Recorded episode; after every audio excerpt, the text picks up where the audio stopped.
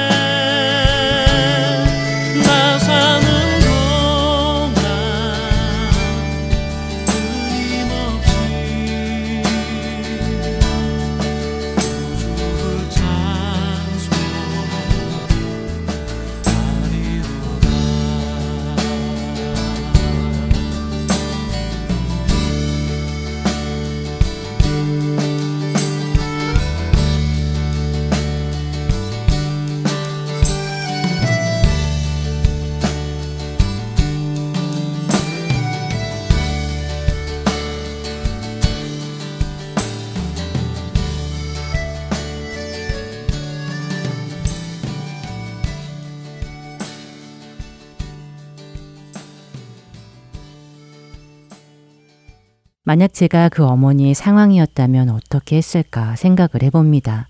여러분이라면 어떠실 것 같으신지요? 여러분의 자녀가 야생 퓨마나 사자에게 공격을 당해 내 눈앞에서 머리를 물린 채 끌려가고 있다면 말입니다. 우리도 그녀처럼 당장에 달려가 어떻게 해서든 내 자녀를 살려내려 하지 않겠습니까? 그렇지 않으면 아이의 생명이 위태로운데 그것을 보고 가만히 있을 부모가 어디 있을까요? 내 아이가 짐승의 먹잇감이 되도록 어떻게 지켜만 보고 있을 수 있겠습니까? 결코 그렇지 않을 것입니다. 그렇습니다. 우리는 우리 눈에 보이는 적에게는 대항할 것입니다. 그런데 눈에 보이지 않는 영적인 적이라면 어떨까요? 우리 자녀들의 영혼을 공격하는 적, 그들의 영혼을 호시탐탐 노리는 사단 말입니다. 성경은 말씀합니다. 우리 대적 마귀가 우는 사자와 같이 두루 다니며 삼킬 자를 찾는다고 말입니다. 그 마귀가 찾고 있는 그래서 삼키려고 하는 먹잇감이 혹시 여러분의 자녀는 아닐런지요. 혹시 그 사단 앞에 무방비 상태로 놓여 있지는 않은지 말입니다. 영의 눈으로 보면 우리 자녀들을 위태롭게 하는 것들이 세상에 얼마나 많은가요?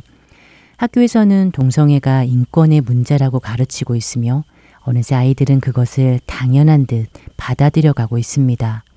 학교에 여러 종류의 화장실이 생기는 것에도 학교에서 기도를 하거나 성경을 읽어서는 안 된다는 교칙에도 자연스러워져 가고 있습니다. 그런가 하면 사단은 아이들이 쉽게 접근하는 온라인 게임, 음악, 영화를 아주 잘 이용하기도 합니다. 혹시 여러분의 자녀들이 어떤 음악을 듣고 있는지 아십니까? 그 가사들을 들어보셨는지요? 음담패설, 성적인 가사, 심지어 하나님을 조롱하는 가사들까지 있습니다. 영화는 더 말할 것이 없지요. 혹시라도 음란물에 빠져 있는 아이를 보면서 에이, 지금은 사춘기이니까 그때는 그럴 수 있지. 그러다 알아서 끊을 거야. 라며 기다리시겠습니까? 사단은 이미 그 아이의 머리를 물고 어둠으로 끌고 가고 있는데도 말입니다. 누가 우리 자녀들을 그들의 신앙을 지켜줄 수 있겠습니까? 일주일에 한 번 교회에 가는 것만으로는 부족합니다. 교회에서 잘 가르치겠지, 전도사님이 책임져 주시겠지, 라며 뒷짐지고 계시지는 않는지요. 우물쭈물 지체할 시간이 없습니다. 이것은 우리 아이들의 영혼의 생명이 달린 중대한 문제이기 때문입니다. 우리 자녀들의 신앙은 누가 지켜주고 있습니까?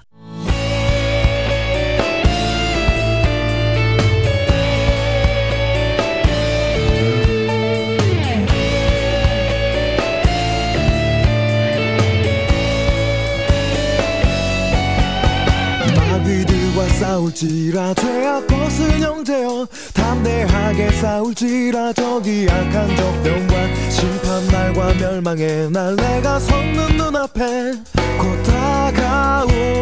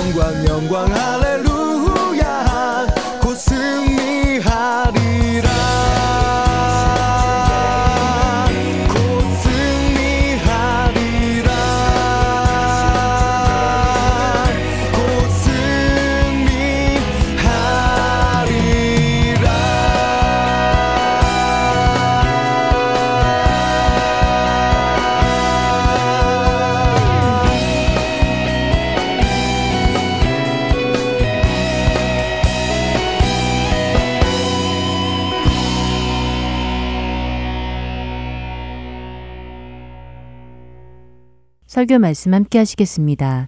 캐나다 밴쿠버 그레이스 한인교회 박신일 목사께서 인생은 만남입니다. 라는 제목의 말씀 전해 주십니다.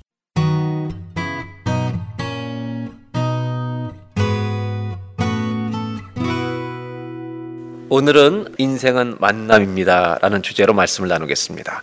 마가복음 1장 29절로 31절 세 절만 우리 다 같이 한번 합- 함께 봉독하도록 하겠습니다. 회당에서 나와 곧 야고보와 요한과 함께 시몬과 안드레 집에 들어가시니 시몬의 장모가 열병으로 누워 있는지라 사람들이 곧 그 여자에 대하여 예수께 여짜온데 나아가사 그 손을 잡아 일으키시니 열병이 떠나고 여자가 그들에게 수종드니라 아멘. 오늘 이 성경 본문은 예수님과 아, 베드로의 장모님이 만나시는 장면입니다. 그래서 그 열병 들렸던 장모님이 예수님을 만나서 온전히 회복되는 내용이 예, 소개되고 있습니다. 여러분 인생에서 만남은 피할 수가 없는 것이고 이 만남은 너무 중요합니다. 그래서 우리를 망가뜨리는 사람을 만나면 망가지게 됩니다. 그러나 우리를 살리려고 하는 사람을 만나면 살게 됩니다. 저는 어, 고등학교 1학년 때 아버님이 서울에서 이제 주문진 교회라는 곳으로 바닷가로 목회지를 옮기시면서 혼자서 서울에서 이제 신앙생활 하게 될때 어, 가족들과 누이들과 살고 이렇게 여러 방법으로 지냈지만 고등학교 2학년 3학년 때 저는 아, 특별한 교회를 다니겠습니다. 저희 가족이 누이들이랑 다 우리가 선교 단체에 좀 관여해서 활동을 하고 있었는데 CCC라는 단체에 제가 고2, 고3에 주일 예배를 다니게 됐어요. 왜냐하면 CCC라는 선교 단체는 이제 지방에서 많은 대학생들이 서울까지 올라와 있기 때문에 교회가 없는 사람들을 위해서 주일 예배를 CCC에 드렸어요. 김중원 목사님이 인도하셔서. 근데 정동에요. MBC 문화방송 뒤에 그 정동에 제가 2년 동안을 주일 예배를 참석했습니다. 저는 그 2년 동안 주일 예배를 들으면서 참 기뻤어요. 왜냐하면 신학을 하려고 결정을 한 상태긴 했지만 그 목사님의 설교가 그렇게 제 가슴을 때릴 수가 없었어요. 그래서 저는 고등학교 2학년 때 아무도 시키지 않았는데 매주 노트를 가지고 왔습니다. 그래서 그분의 설교를 노트에 다 적으면서 들었습니다. 그래서 그분은 제 인생에 제 가슴에 복음의 불을 심어주신 분입니다. 그리고 신학교에 들어갔습니다. 1학년. 1학년 들어갔을 때 저희 아버님이 너는 어떤 교회도 가지 말고 내가 얘기하는 이 교회로 가라. 신학교를 처음 갔을 때 저희 아버님이 저를 보내주신 교회는 아주 재미있게도 교회 이름이 일신교회라는 데였습니다. 약수동에 신일교회도 있는데 거긴 장로교회예요. 거기는 안 보내시고 어, 일신교회는 감리교로 저를 보내셨는데 제가 신학생으로 이제 봉사를 갔더니 그 교회에서도 저를 인사시키면서 재밌었던 게 일신교회 박신일이 왔다고 이렇게 소개해 주셨어요. 제 아버님이 그 교회를 가라고 추천하신 이유는 어, 제가 1년을 다니면서 알게 됐는데 아버님보다도 연세가 더 많으신 분이었는데 그 교회 교인들은 이북에서 내려오신 분들 한 400명 정도가 출석하는 그런 지식인들이 비교적 많은 교회였습니다. 남산의 그 회원동 쪽에 옛날에 도쿄 호텔 아시는 분은 도쿄 호텔 건너편 쪽으로 있는 쪽인데 어, 1년 다니면서 제가 깨달은 게 뭐였냐면 이 목사님은 운동도 못 하세요. 딱 두 가지만 하시는 분이에요. 하나는 책을 보시든지 기도하시든지 두 개만 딱 하시는 분이에요.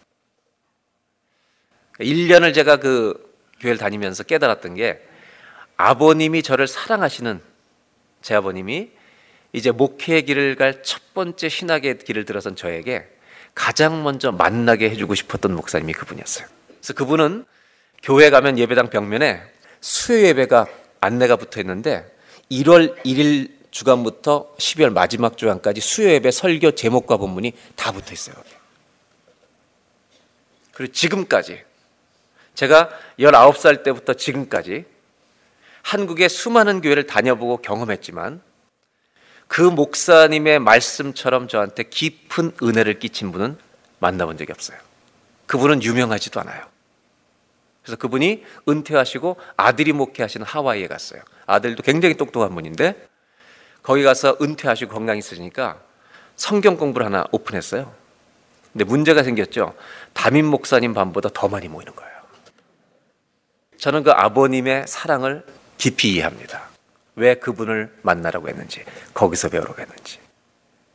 좋은 사람을 만나면 좋은 영향력을 받는 것은 아주 필연적인 사실인데, 만일 우리가 예수님을 만난다면, 이것은 인생의 복 중의 복인 줄로 믿습니다. 우리가 만날 수 있는 최고의 축복이죠. 그런데 이 예수님의 삶에 대해서 소개하는 것 가운데 오늘 마가복음 1장 30절에 저는 마가복음을 읽으면서 이 구절이 제 마음에 딱 와닿았었어요. 작년에 이 성경을 읽으면서. 그래서 제가 우리 스태프들하고 미리 좀 나눈 적이 있었는데 옛날에는 안 보이던 것이 요즘은 보인다고 그랬어요. 한번 30절을 보겠습니다. 다 같이 한번 읽어볼까요? 시몬의 장모가 열병으로 누워 있는 여기까지입니다. 누워 있는지라.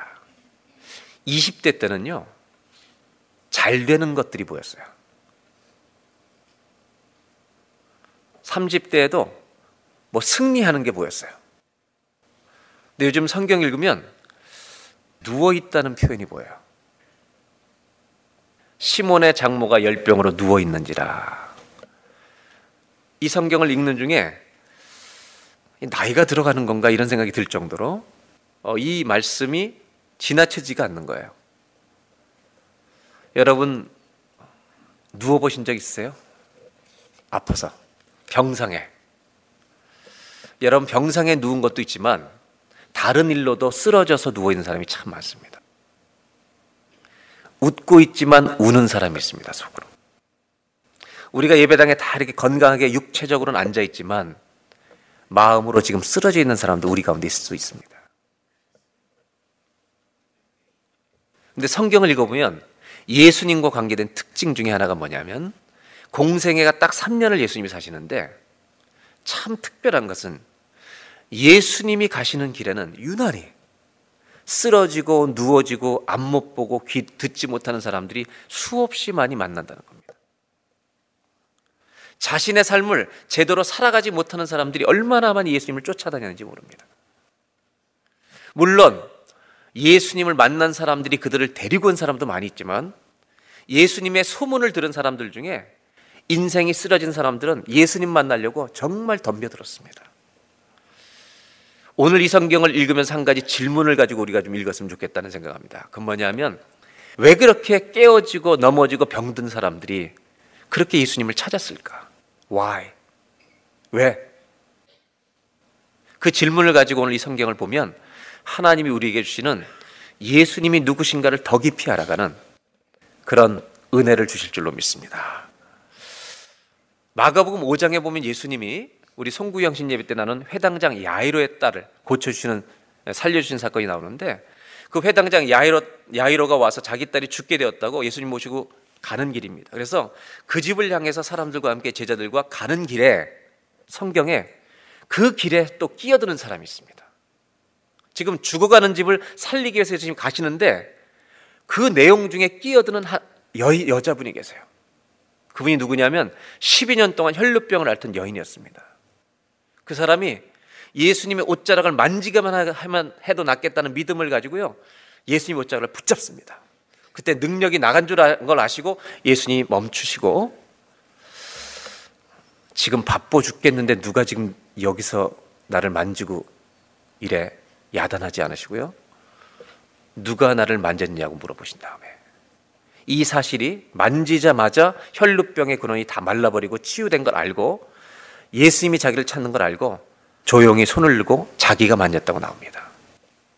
그때 예수님은 이렇게 말씀하시죠. 그 사람을 책망하지 않고 너의 믿음이 너를 구원했다는 겁니다. 내 믿음, 너의 믿음이라고 하는 건 뭐냐? 예수 그리스도가 누구신지를 아는 믿음이라는 것입니다. 그 믿음이 너를 구원했다고 말하는. 그러니까 지금 회당장 야이로의 집으로 가고 있는 중에도 사람들이 덤벼드는 겁니다. 여리고로 지나가실 때 소경 바디메오가 예수님이 지나간다는 소식을 지나가신다는 소식을 들었습니다. 그리고 소리를 지르기 시작했습니다. 다윗의 자손 예수여 나를 불쌍히 여겨달라고 계속 외치는 겁니다. 사람들이 뜯어 말리지만 예수님은 쓰러진 사람을 놔두고 못 가시는 분입니다.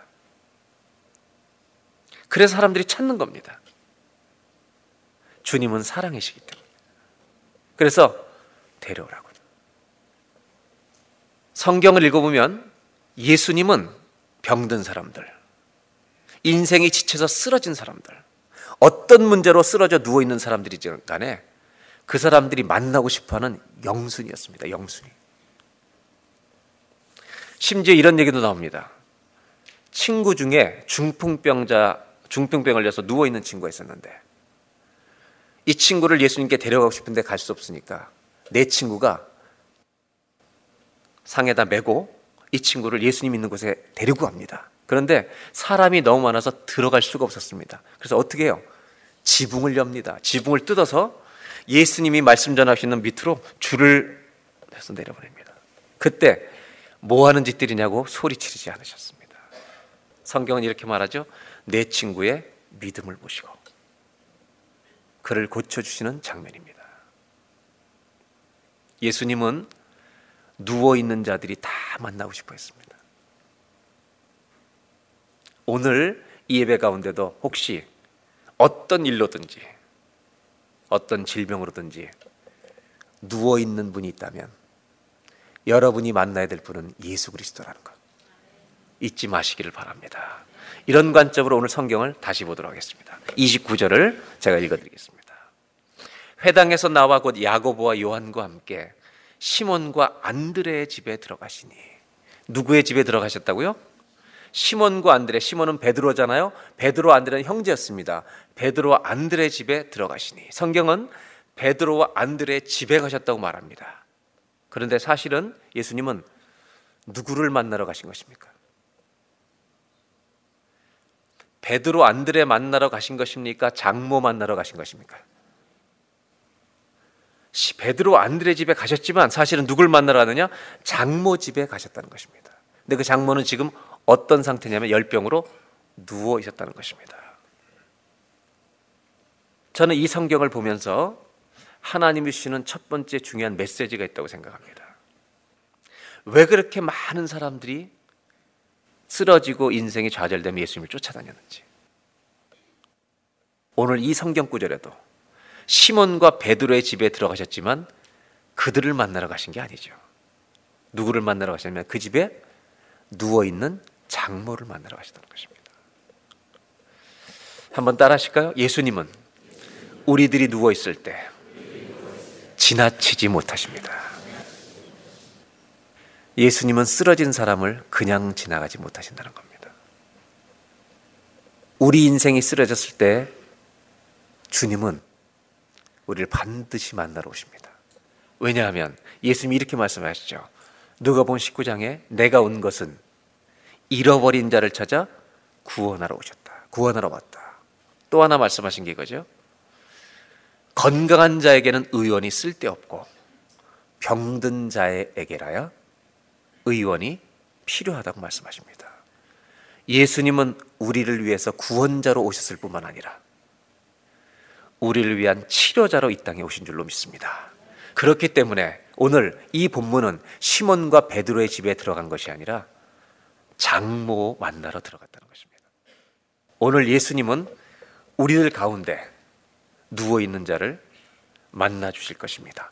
왜냐하면 오신 목적이 그것이기 때문입니다. 우리의 영원한 치료자 되신 예수님께서 오늘 마음이 쓰러져고 누워 있는 사람이 있다면 마치 사교를 처음 예수님 만나셨을 때 돈은 많이 벌었지만 양심이 무너져 가지고 더 이상 이렇게 살 수 없다는 갈등 때문에 예수님이 보고 싶어서 새로운 인생 살고 싶어서 뽕나무 위에 앉아서 서서 거기 걸터 앉아서 주님을 바라보고 있을 때 예수님은 지나가시다가 누워 있는 사람을 보시는 거죠. 병든 자를 보시는 거죠. 그리고 이렇게 말씀하셨잖아요. 삭개야 내려와라. 내가 오늘 너희 집에 유하여야 하리라. 오늘 누워 있는 자가 있으시다면 삭교에게 이렇게 말씀하신 것처럼 예수님이 이렇게 말씀해 줄 것입니다. 오늘 내가 너의 인생 가운데 함께 할 것이다. 그것으로 말미암아 누워 있는 자들이 일어나는 역사가 있게 될 줄로 믿습니다. 잊지 마십시오. 우리가 지쳐서 쓰러졌을 때 많은 사람들은 지나가지만 주님은 나를 쓰러진 채 놔두고 못 가시는 분이라는 것을 오늘 그 주님 앞에 제 인생의 주님이 필요하다고 기도하는 저와 여러분이 되셔서 살아계신 예수님을 만나는 예배가 되시기를 주의 이름으로 기원합니다. 두 번째로 30절을 보겠습니다. 시몬의 장모가 열병으로 누워 있는지라 사람들이 곧 그 여자에 대하여 예수께 여짜온대. 즉 여자 이 장모님이 누워 있는 것을 이제 사람들이 예수님께 얘기합니다. 그런데 사실은 예수님이 이 여자가 누워 있는 것을 듣고 하셨겠어요? 듣기 전에 하셨겠어요? 여러분 듣기 전에 알고 있다는 겁니다. 우리가 말하지 않아도 아십니다. 그리고 나서 31절입니다. 다 같이 한번 읽겠습니다. 나아가사 그 손을 잡아 일으키시니 열병이 떠나고 여자가 그들에게 수종되니라. 오늘 저는 이 구절에서 예수님이 행하신 세 가지 동사 단어를 소개해 드리려고 합니다. 첫 번째가 나아가사. 두 번째는 손을 잡아 주시고 세 번째는 일어나도록 도와주셨다는 것입니다. 근데 이 세 동사가 전부 다 누구를 위한 거예요? 이 장모를 위한 것이라는 겁니다. 여러분 우리가 힘들 때 하나님은 우리에게 집중해 주십니다. 얼마나 이 여러분 이 장모의 감격이 컸겠어요. 여러분 성경을 묵상하실 때 기독교 우리 영성의 묵상이 굉장히 중요한 유산이 있는데 이 하나님 말씀을 여러분 집에서 묵상하실 때 큐티를 할 때 숙제처럼 하지 마시고 숙제를 하면 남는 게 없어요. 기독교 영성의 묵상은 숙제를 하는 게 아니라 성경을 읽으면서 이 묵상을 깊이 하려면 이 속에 내가 들어가 봐야 합니다. 내가 장모의 입장이라면 이 여자로서 누워 있는 사람의 입장에 예수님이 와서 내 집에 문을 열고 들어오셔서 그리고 내 손을 잡아서 내가 일어나서 병이 낫게 해 주신다는 예, 하나님이신 예수님이 나한테 이런 일 행하실 때 얼마나 감격이 크겠어요. 저는 중학교 1학년 때요. 어, 교통사고로 다리가 부러져서 수술을 하고 병원에 한 달 이상을 입원했었습니다. 공부를 할 수가 없었죠. 그때 어, 중학교 1학년 담임 선생님이 지리 선생님이었는데 박순덕 선생님이었어요. 병원에 오신 거예요. 아, 문을 열고 들어오시는데 세상에 이렇게 공부할 수가 없었어요. 연세가 좀 있는 어, 여자 선생님인데 얼마나 어머님처럼 해주신지 몰랐어요. 그 다음에 이제 학교를 2주, 3주, 4주 못 가게 됐잖아요. 그리고 제가 14살이에요. 중학교 1학년 때. 그때 우리 학교에서 가장 인기 있었던 28살 여자 영어 선생님이 있었습니다. 이름도 기억나요. 김은희. 그런데 그분이 어느 날 문을 열고 병실에 들어오시는 거예요. 우리 담임 선생님 아닌데 제가 벌떡 일어날 뻔했잖아요. 남학생들의 로망이 됐습니다. 제가 우리가 보고 싶은 선생님이 와도 이렇게 놀래는데 여러분 예수님이 우리 방문을 열고 들어오셔서 내 손을 잡아 일으켜 주시는 것을 장모님이 감격할 때 이걸 이 감격을 누릴 때 어떤 마음이 들었겠습니까? 저는 이런 생각이 들어요. 예수님이 만약에 내가 입원해 있는 병실에 오셔서 내 손을 잡아 일으켜 주신다면 저는 이렇게 고백할 것 같아요. 내 남은 인생은 주님을 위해서 살 것입니다. 그래서 저는 신앙이라고 하는 우리들에게 헌신은 자연스러운 것이어야 한다는 겁니다.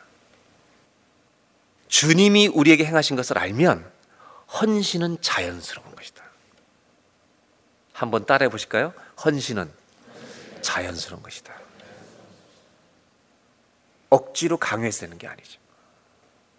저는 우리 교회 성도님들이 주일 예배 출석하는 수준에 머물러 있지 않기를 바랍니다. 예수를 안다면, 내가 예수를 만났다면, 그 예수님이 나에게 어떻게 행하신 것을 알았다면, 우리는 내 인생을 주 앞에 드리는 삶을 사는 것이 너무나 자연스러운 것이 되지 않겠나. 그런 생각이 듭니다. 예수님은 이 세 가지 동사를 통해 이 여인에게 집중하셔서 얼마나 그 여인을 사랑해 주시는지를 깨닫게 하십니다. 그래서 예수님은 어려운 문제나 쓰러진 사람이나 실패한 사람이나 병든 자나 이런 사람을 만날 때 특징이 있습니다. 사람들, 우리들이 대하는 것과 좀 다르게 대하는 게 있습니다. 그건 뭐냐면 우리들은 사업이 망했다. 뭐 인생이 망가졌다. 가난해 산다. 그러면 우리는 도와주는 마음도 물론 있지만 한마디를 꼭 해요. 거기다가. 그래서 사람들이 쓰러지거나 이런 문제가 있을 때 어, 어떤 태도를 취하냐에 따라 유형을 좀 분석할 수가 있어요. 여러 가지로 할 수 있겠지만 내가 다섯 가지만 좀 소개해 드리려고 합니다. 제일 첫 번째가 판단형입니다. 이거는 무조건 책망하는 스타일이에요. 그러니까 선한 사마리아 사람의 비유를 하시잖아요. 강도 맞는 사람이 쓰러졌을 때 지나가는 사람이 있고 그 다음에 사마리처럼 그 사람을 살려준 사람이 있다. 근데 이 판단형은 이런 거죠. 운전하고 가는데 신호등 앞에 서 있는데 누가 와서 차를 받아버려요. 그러면 일방적으로 당했잖아요. 그럼 아내가 혹시 이런 일을 당했을 때 남편들은 무슨 얘기를 하는 사람이 있냐면 왜 거기 서 있냐 이거예요. 일단 이렇게 판단을 받으면 굉장히 힘들어지는 거예요. 이 사람들은 책망하는 거죠. 그러니까 사업을 망한 사람을 도와주는 것보다 What are you doing? 뭐 하는 거야 도대체? 이런 사람 만나면 행복해요, 피곤해요. 두 번째가 분석형. 이 사람은 선한 사마리아인의 비유를 보면 왜 거기에서 강도를 만난지를 설명을 해주는 거예요. 어떤 조직이 거기 있어서 그렇고. 이렇게 설명을 해주는데 도움은 하나도 안 줘요. 세 번째, 보고도 못 본 척하는 부시요. 네 번째는 직접 그 사람을 도와주는 거죠. 돌보며. 네 번째는요, 감정형. 제가 왜 unexpected라고 해놨냐면, 감정형은 지 기분대로 하는 거예요. 집을 다 팔아 줄 수도 있고요. 기분 나쁘면 아예 안 주는 거죠. 저를 봤어요. 여러분 이 다섯 가지 중에 한 사람들이 하나가 아니에요. 내, 내 인생에 사람에 따라 여 다섯 가지의 퍼센테이지가 골고루 이렇게 배치되어 있어요. 근데 제가 20대 때 제일 셌던 게 뭐냐면 판단이에요. 30대 초까지 분석이 굉장히 강했어요. 그러니까 이 사람하고 살았던 여자가 있어요. 근데 지금은 이 다섯 가지를 놓고 우선순위로 다섯 개 중에 제일 큰 게 뭐냐 그러면 이제는 그거 아니에요 저는 제 입으로 말씀 못 드리겠지만 위에는 아니에요 세계는 요즘은 제 마음의 1번은 그래도 파란색 그 돌봄 쪽에 예, 그러니까 누워 있는 게 보이는 거예요 성경에 옛날에 왜 누워 있어 이렇게 했는데 말이 안 되는 거예요. 그러니까 여러분 사실 그러니까 판단과 분석만 가지고 있는 사람을 만나면 보고 싶지 않죠, 그 사람. 그래서 기업이나 이런 데서는요, 목표를 이루기 위해서는 판단과 분석이 필요하지만 교회라는 공동체에서 관계를 맺으면서 하나님 나라를 위해 가는 이 공동체는 이것이 앞서면 안 돼요. 교회에서도 그런 사람이 되면 안 된다는 거죠. 왜냐하면 판단 분석만 가지고 있는 사람은 주변의 사람들이 떠나요. 무서워서 떠나는 게 아니에요. 우리 속담에 참 좋은 말이 있어요. 무서워서 피하는 게 아니라 그래서 피하는 거예요. 그렇다면 제가 질문할 것은 이것입니다. 예수님은 다섯 가지 중에 넘버 원의 우선순위가 그분의 인격에 뭐였을까요? 돌범형입니다. 맞습니까? 그러면 잘 대답하시되 이제 어려운 질문에 들어가요. 예수님에게 2번은 뭐였을까요? 왜 대답을 안 하세요? 1번이 뭐예요? 거꾸로 하겠습니다. 여러분 이렇게 질문 저한테 질문하세요. 예수님에게 1번 이렇게 질문하시고 그다음에 예수님에게 2번 그렇게 하시면 돼요. 해 보세요. 돌보명. 돌보명. 또 3번. 돌보명. 돌보명. 5번까지 해야 돼요. 돌보명. 왜 알 수 있느냐? 예수님은 쓰러진 사람을 판단하시지 않았어요. 예수님은 지가 잘못해서 쓰러졌어도 분석해서 야단치지 않았어요. 어떻게 하셨어요? What are you doing? 이라고 얘기하시지 않았다는 거예요. 오히려 거꾸로. 소경 바디메오가 만났을 때, 예수님 찾아왔을 때, 어쩌다 이렇게 됐냐? 부모 잘못 만났냐? 분석 책망에 들어가질 않으셨죠. 그리고 마가복음 10장 51절에 보면 이렇게 주님은 쓰러진 사람 만나면 얘기하신다는 거예요. 한번 보겠습니다. 예수께서 말씀하여 이르시되 내가 너에게 무엇을 하여 주기 원하느냐? 예수님은 이렇게 하셨다는 거예요. 우리가 쓰러졌을 때 네가 그렇게 살았으니까 쓰러지지라고 말하지 않고 내가 너에게 무엇을 하여 주기를 원하느냐? 이런 분을 만나고 싶지 않았겠어요? 저분한테 달려가면 이렇게 물어봐 주시니까 그때 이 소경 바디메가 보고 싶어요, 주님. 보고 싶어요. 보기를 원합니다. 네 믿음대로 될지어다. 현장에서 가늠하다가 잡힌 여인이 있었어요. 이스라엘 사람들이 와서 율법을 갖다 대고 이 율법에 의하면 이런 사람은 돌로 쳐 죽여야 합니다. 그리고 예수님을 시험할 때 예수님이 당신이 돌을 맞더라도 당당하게 서서 그녀를 보호하죠. 율법은 사람을 죽이라고 있는 게 아니다. 율법은 우리의 죄를 깨닫게 해서 이 죄 때문에 죽을 수밖에 없는 우리들임을 깨닫게 해서 하나님 앞에 나오게 하는 도구로 하나님이 주신 것이지 돌로 쳐 죽이라고 하는 게 아니라 사람을 살리는 사람이더라고. 그를 완전하게 서서 보호하시죠. 그래야 이 여자가 새 삶을 살 것이 아니냐. 예수님은 베드로의 장모가 열병에 걸린 것을 보고 들어가셨습니다. 그리고 예수님이 분석형이고 책망형이었다면 팔짱을 딱 끼시고 어디 나이가 들어가지고 비 오는 날에 밖에 나가서 김장을 하고 한마디 말씀은 안 하셨지만 이렇게 말씀하셨겠죠. 내가 너에게 무엇을 하여 주길 원하느냐. 남편한테 그런 얘기 들어보셨어요? 남편이 그런 얘기하면 예수님 같은 남편이 된 거예요. 그런 날이 올 것입니다. 오늘 이 말씀을 들었으면 해야지, 당연히. 아내를 분석해서 쪼이지 말고. 여러분들도 마찬가지예요. 여자분들은 남자분들한테 말은 안 하지만 째려보잖아요. 그것도 못하냐고. 그러시지 말고. 예수님처럼 우리가 그 사랑을 받았으니까. 저는 이 말씀이 그렇게 좋을 수가 없어요. 내가 너에게 무엇을 하여 주길 원하느냐. 쓰러졌을 때 주님은 우리를 판단하시는 분이 아니라 사랑해 주시는 분이죠. 그래서 우리가 쓰러졌을 때 주님께 달려갈 수 있는 거예요. 왜? 쓰러진 상황보다 나를 더 안아주시기 때문이죠. 예수님은 어떤 분인가? 두 번째로 주는 메시지겠습니다. 한번 따라 하실까요? 예수님은 판단하는 분이 아니라 우리를 안아주시는 분입니다. 예수님은 우리가 쓰러졌을 때 책망하러 오시지 않습니다. 분석하러 오시지 않습니다. 우리를 안아주시려는 겁니다. 예수님은 장모를 만나러 갈 때, 베드로의 장모를 만나러 갈 때 분석하러 가지 않으십니다. 판단하러 가지 않으십니다. 그 집에 들어가서 그 손을 잡아서 일어나도록 도와주셨습니다. 오늘 이 예배가 누워 있는 성도들에게 주님이 손을 붙잡아 주시는 예배가 되기를 주의 이름으로 축원합니다. 31절 한 절 더 보겠습니다. 다 같이 읽겠습니다. 나아가사 그 손을 잡아 일으키시니 열병이 떠나고 여자가 그들에게 수종드니라.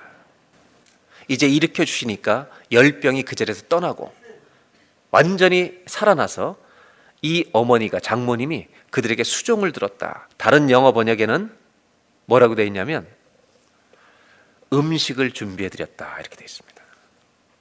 정상적인 어머니의 역할로 돌아갔다는 것입니다. 오늘 저는 마지막으로 이 사람이 정상적으로 돌아온 것보다 더 중요한 얘기를 하나 나누려고 합니다. 예수님이 장모님을 먼저 만나셨습니까? 베드로를 먼저 만났습니까? 이건 아셔야죠. 누구를 먼저 만났어요? 베드로를 만났습니다. 베드로 때문에 장모님은 예수님을 만날 수 있다는 말입니다. 혹시 여러분은 예배에 나와 앉아 있는데 여러분의 가족 중에 누워 있는 자가 없습니까? 오늘 이 성경을 보면 예수님이 베드로를 만나신 이유 중에 하나는 베드로의 장모님을 일으키시려는 것이었습니다. 예수님이 나를 만나셨다는 말은 나를 통해서 쓰러진 가족들이나 친구들을 일으켜 주시려고 나를 먼저 만나셨다는 것입니다. 오늘 저와 여러분이 예수님을 만난 사람들이라면 저와 여러분을 통해 우리 주변에 누워 있는 자에게 예수님을 모시고 그 집에 들어가는 문을 들이고 들어가서 그의 손을 주님과 함께 잡아서 일으켜 주는 일에 쓰임 받는 저와 여러분이 되시기를 바랍니다. 예수님은 우리를 만나신 것이 우리가 나만 믿고 구원받으라고 만나 주신 게 아니라 나를 축복의 통로로 be a blessing 축복의 통로가 되라고 브릿지가 되라고 우리를 먼저 구원하셨다는 걸 잊지 마시길 바랍니다. 마지막으로 세 번째 메시지를 나누고 합니다. 한번 따라하실까? 예수님은 우리를 통해 다른 사람을 만나기 원하십니다. 어떤 사람인지 아시죠? 누워 있는 사람들입니다. 우리를 통해서 우리와 함께 그 사람을 찾아가기 원하십니다. 여러분 인생마다 내가 예수님을 만난 사람이라면 나 때문에 주님께 소개되는 사람이 있기를 바랍니다. 저는 제 아내와 이렇게 얘기하면서 그런 얘기를 많이 합니다. 제 아내와 저가 만나는데 소개했던 사람이 저희 둘째 매형입니다. 목사님인데. 저는 시골교회 전도사 때 저희 매형이 저의 아내를 같은 교회를 다니고 있었어요. 제 아내는 유치원 유치부 교사였고 그런데 유치부 교사할 때 저희 매형이 제 아내를 소개하려고 마음을 먹었는데 그 교회에 갈수 있는 상황이 아니었습니다. 원래 정릉 감리교회가 아니라 청파동에 있는 한 감리교회에서 교육 목사를 하고 있었는데 저희 매형이 여름 수련을 갔을 때 수련회에서 한 학생 청년이 심장마비로 죽었습니다. 수련회 중에 물에 들어갔다가 그래서 교육 목사로서 책임을 지고 사임을 한 것입니다. 그리고 간 교회가 정릉교회입니다. 그러니까 저와 아내는 그 청년의 이름도 모르지만 그 청년의 죽음 때문에 우리가 만나게 된 것입니다. 그러니까 저희는 적어도 한 형제의 죽음을 마음에 품고 살아가야 합니다. 예수님이 우리를 만나 주셨다면 나만을 구원하기 위해서 나를 만나 주신 게 아니라는 겁니다. 잊지 마십시오. 이민 사회는 걸어 다니지만 누워 있는 사람이 많습니다. 웃고 있지만 울고 있는 사람이 많습니다. 그들에게 예수님을 우리 안에 계신 예수님을 모시고 문을 두드리시고 들어가고 손을 잡아서 일으켜주는 일에 쓰임 받는 저와 여러분 되시기를 주의 이름으로 축원합니다. 하나님 아버지, 이 세상에는 누워 있는 사람들이 많이 있습니다. 그리고 주님, 저희들의 인생 가운데에도 우리가 쓰러져 있는 시간들이 있었음을 고백합니다. 이때 가장 필요한 분은 주님이십니다. 이민 생활하면서 어떤 이유로든지 오늘 쓰러져 있는 분이 있다면 주님을 찾게 하여 주옵소서. 사람들을 찾아 나서지 않게 하여 주시고 우리가 쓰러져 있을 때 만날 분이 예수님이라는 것을 알게 하여 주셔서 그 예수님을 찾아가 아니 그분이 우리에게 찾아오시는 것을 볼 수 있도록 그리고 우리 손을 잡아 일으켜 주시는 주님을 만나는 은혜의 예배가 되게 하여 주시옵소서. 저희만 일으켜 주시는 것이 아니라 우리를 축복의 통로로 삼으셔서 우리 손 붙들고 우리가 아는 쓰러져 있는 자들에게 같이 가고 싶어 하시는 주님 손을 붙들고 누워 있는 집들을 문을 두드리고 이분이 예수님이라고 소개해 드림으로 말미암아 누워 있는 가족들을 일으키게 하여 주시고 쓰러져 있는 친구들을 일으키는 이민 생활의 축복의 통로로 우리 모두가 살게 하여 주시옵소서. 예수님의 이름으로 기도하옵나이다. 아멘.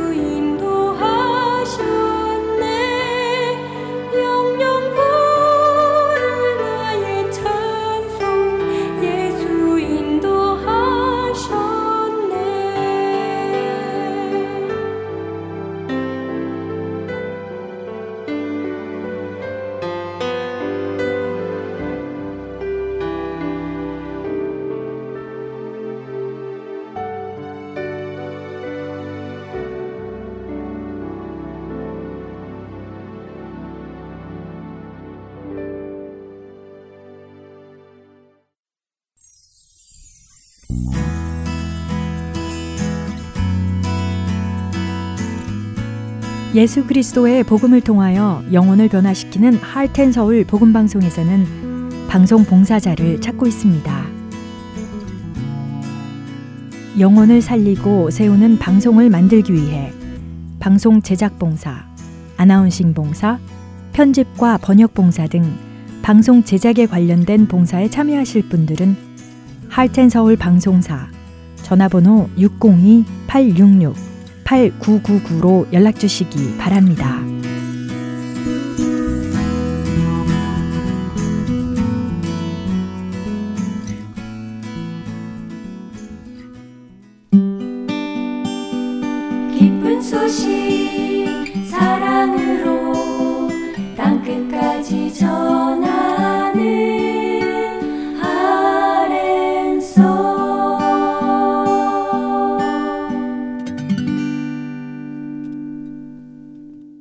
이어서 아리조나 갈보리 커뮤니티 교회 마크 마틴 목사가 전해주는 은혜의 편지 그레이스 메일 최소영 아나운서가 낭독합니다.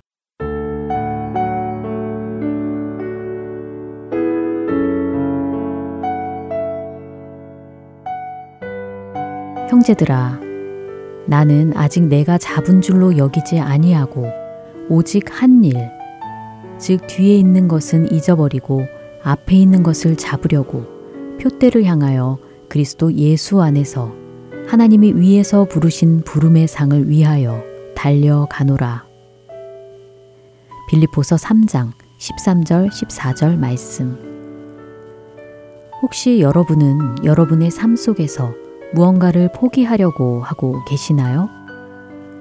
직장을 떠나려 하거나 이혼을 준비 중이시기라도 하는지요? 어쩌면 하나님을 위해 무언가를 더 하고 싶은데 그 길이 열리지 않아 실망하게 되시지는 않으셨는지요?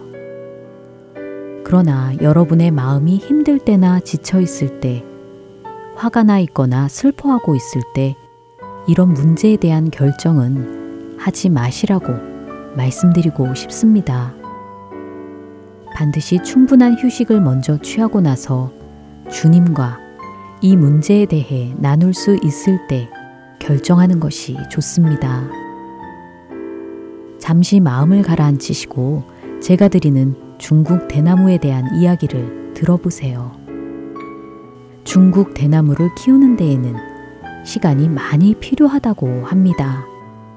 첫 해에 씨앗을 심은 후 물을 주고 비료를 주는 것을 1년 동안 하지만 아무것도 자라나지 않는다고 합니다.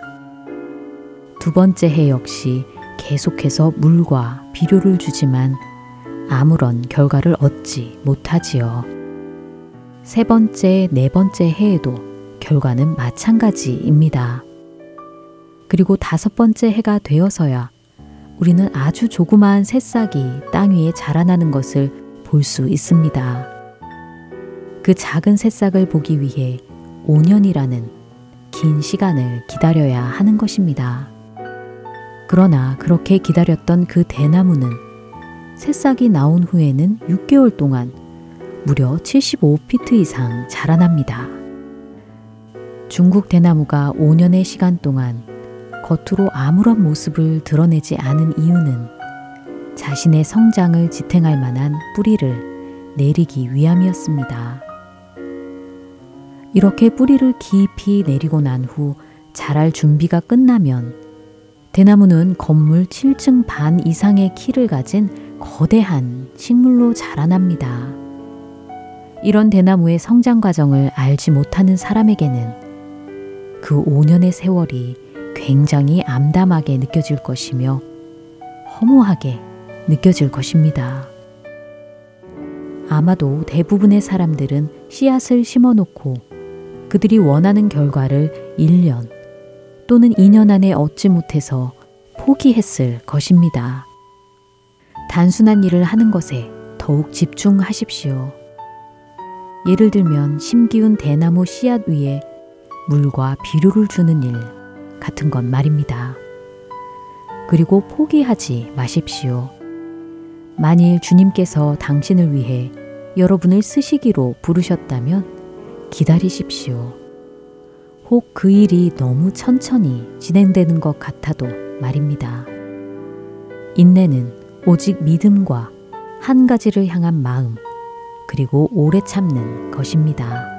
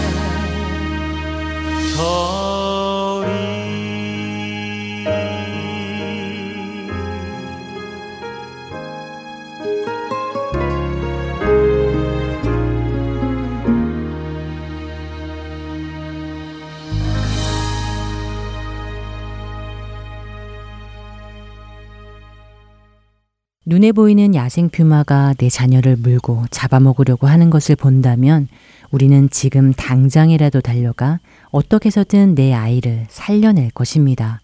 수단과 방법을 가리지 않고서 말이지요. 잊지 말아야 합니다. 사단은 끊임없이 우리 다음 세대를 공격하기 위해 호시탐탐 기회를 엿보고 있다는 것을 말입니다. 그렇기에 성경은 말씀합니다. 정신을 바짝 차리고 깨어 있으라고요. 믿음 위에 굳게 서라고 말입니다. 베드로전서 5장 8절과 9절 앞부분의 말씀입니다.